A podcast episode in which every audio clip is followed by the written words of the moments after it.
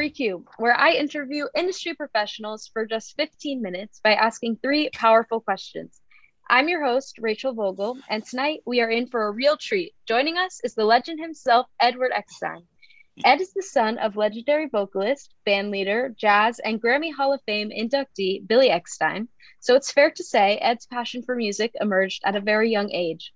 His illustrious career began as a writer for Soul magazine, interviewing and writing about artists including Stevie Wonder, Marvin Gaye, The Temptations, and more. Ed also spent nearly 11 years as a key member of Quincy Jones' entertainment empire serving as executive vice president and general manager, working on projects by Michael Jackson and many other iconic artists. This was followed by an opportunity of a lifetime, joining Clive Davis's Arista Records in New York City. As vice president of A&R, he contributed to projects by Whitney Houston, Aretha Franklin, Kenny G, Dionne Warwick, and after only two years, he was hired by Polygram Records CEO to create a new West Coast label, Wing Records, where he signed Vanessa Williams and Brian McKnight, just to name a few. Ed went on to become president of Mercury Records with success on projects including Bon Jovi, John Mellencamp, and Kiss. In this role, he became the first African American to be appointed president of a major non Black owned record company. Ed has been a voting member of the Grammys and has served on the board of the Rock and Roll Hall of Fame. And while all of that is extremely important to the industry, Ed's been extremely important to me and my career, serving as a mentor beginning when I was just a college sophomore. And guess what? Ed's just an all around great guy, too. So I could go on and on, but I promised only 15 minutes. So we'll get into question one. But really quick, Ed, before we get started, can you just share with us what you've been up to recently? Is there anything exciting that we should know about? Hi, Rachel. When I meet that guy you just introduced, I'll say I'll be pretty impressed by him. Yeah. Um, um, what am I? What am I doing? Uh, I'm just doing stuff. I'm sort of semi-retired but um, I work on some projects here and there. I've got a couple of film projects and I'm mm-hmm. contributing to creatively. Um, and I'm also doing some artist services stuff that involves some international touring for some consultation clients that I have. Interestingly enough, um, I didn't. Someone once said to me, you know, cons- consultant's just a polite word for meaning I'm un- unemployed. Um, and I happened to be in a friend of mine's office one day who's a lawyer, um, and I took a phone call. And when I was in the midst of that phone call, after I hung up, my friend said to me, said, Who was that? What are you doing, man? And I, you know, told him who it was and what it was. He goes, How much did you get paid for that? And I said, dude, I'm just doing it on the strength of friendship, whatever he goes. He says, man, he said, that was a fill in the blank thousand dollar phone call. He said, me, you need to, you need to hang a shingle as a consultant. So I did. Um, so I've been doing that. And, you know, when people call me with stuff, if it sounds interesting and I can middleman my way in some of it, I do it. And that's Exciting really what's stuff. occupying my times. Nice. Thanks. That's great.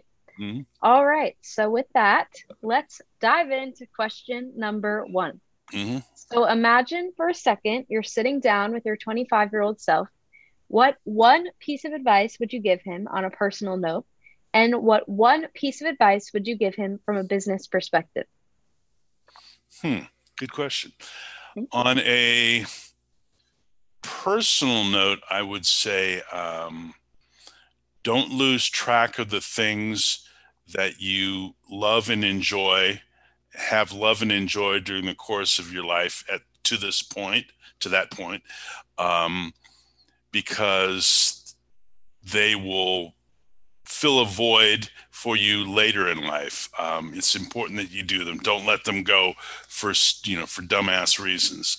Um, mm-hmm. The other thing I would say on a personal level, which also sort of bleeds into professional level, is um, there was once a record that was called what were vice once vices are now habits. Um, don't let your vices become habits and don't let your vices and proclivities become habits that become a detriment to uh, to what you're trying to do in life uh, and particularly in your professional life. Um, uh, I'm not necessarily pointing the finger at myself, but I'm just saying, you know, that people, you know, it could be whatever it's gambling, drinking, drugs, whatever the case may be. Um, learn to uh, temper it and to recognize it when it, if, it, if it begins to become a problem and get on the other side of it as quickly as you possibly can because it will slowly it'll it'll screw things up for you in the long run. I've seen too mm-hmm. many too many friends, associates, had my own issues with certain things, you know, that uh that just, you know, end up being, you know, unnecessarily detriments and impediments to your your forward movement and growth. Mm-hmm. I think especially that's great. I think especially like in this industry, there's so much pressure to be on such a straight path, such a narrow path, and know mm-hmm. exactly what you're doing. So it's very easy to get you know mixed up, whether it be in the wrong crowd or like the wrong, the wrong whatever you're doing. But mm-hmm. I think mm-hmm. that's a great point. Thank you. With that, let's jump right into question two. Every industry has its dirty little secrets, and you and I both know that it's no different in the music industry. And sometimes people think that's a bad thing when that's not always the case. Sometimes they're good. What's one secret you would like to share with our listeners about the industry or A&R specifically? Hmm. Wow. um, well, the uh, the dirty little secret in a negative sense is that it's a um, it's a business of isms from time to time. It could be racism, sexism, ageism, genderism. Mm. Um, you know, name your favorite ism, and it's probably you'll find it somewhere uh, in this business. It is kind of you know, um, you know, much like life in general. You know, it's just the realities of life. Um, the um, the good dirty little secret, which probably isn't that much of a secret, is it's a it's a boatload of fun if you uh, if you if you give it the if give it the proper respect, you can mm-hmm. have an mm-hmm. enormous amount of fun while doing it. You know, um, uh, we, when I was coming up, the, the the thing that you heard a lot was the music business and record companies were high school with paychecks, um, uh, and with that you know, we came with sort of the wild, wild, wild west kind of notions of people playing it, you know, uh, loose and free. Um, loose and free is great, but you has to, you have to have some kind of parameters and you know guardrails on what the hell you're doing, um, mm-hmm. and that's that's one of the dirty secrets. Um, I'll leave it at that. that's a good one. That's yeah. a good one. I think I agree. I have such a good time in this industry. I mean, who would want to go to live shows all the time through your job? Mm-hmm. so yeah. that's a good plus. yeah, I'll, I'll, leave it at this. There's a, there was a um, a classic line. I think it was attributed to Mick Jagger uh, about the music business, and um, he said, "Yeah, the music business is a nine to five job, and it's hard to tell you exactly what goes on between nine p.m. and five a.m." So very true. yeah, some true to that. Well said. Well yeah, said. Indeed. All right. So here we are at our final question already. So let's get into it. Mm. Throughout your career, I can only imagine you've been asked a lot of questions, whether for industry conferences, the media, or even a promotion. But throughout all of those interviews and questions, I'll bet there was one that you've never been asked but would have liked to. So, what is that question, and what would have been the answer? Um, why do you love the music business, or do you love the music business? And if you do, why? Are you merely just doing it because it's a good gig, or is there is there you know reasons beyond that notion that you love this business? Mm-hmm. Uh, but never asked that question. Wow, um, I'm surprised. Yeah, uh, been asked sort of you know variations on the theme right. but never the theme not the question exactly um, and i would answer that i would have answered or i answer that question now to say that um, it is yes i do and that um, or yes i did and i continue to um, and because it's sort of in my blood because you know family affiliations and all that stuff i often said that it was kind of like family business you know? If you if your dad was a postal worker when you sat around the dinner table at night at dinner time you know dad probably talked about postal worker stuff. Mm-hmm. in my in my family you know because my dad was a performer and entertainer when he was not on the road and he was home for dinner um, you know he talked about showbiz stuff was talked about. So it just sort of piqued an interest at a young age um, and it just sort of inspired me and you know catapulted me into it you know because after i left when I was in high school, I went to a boarding school, and after I got out of boarding school, and went to college.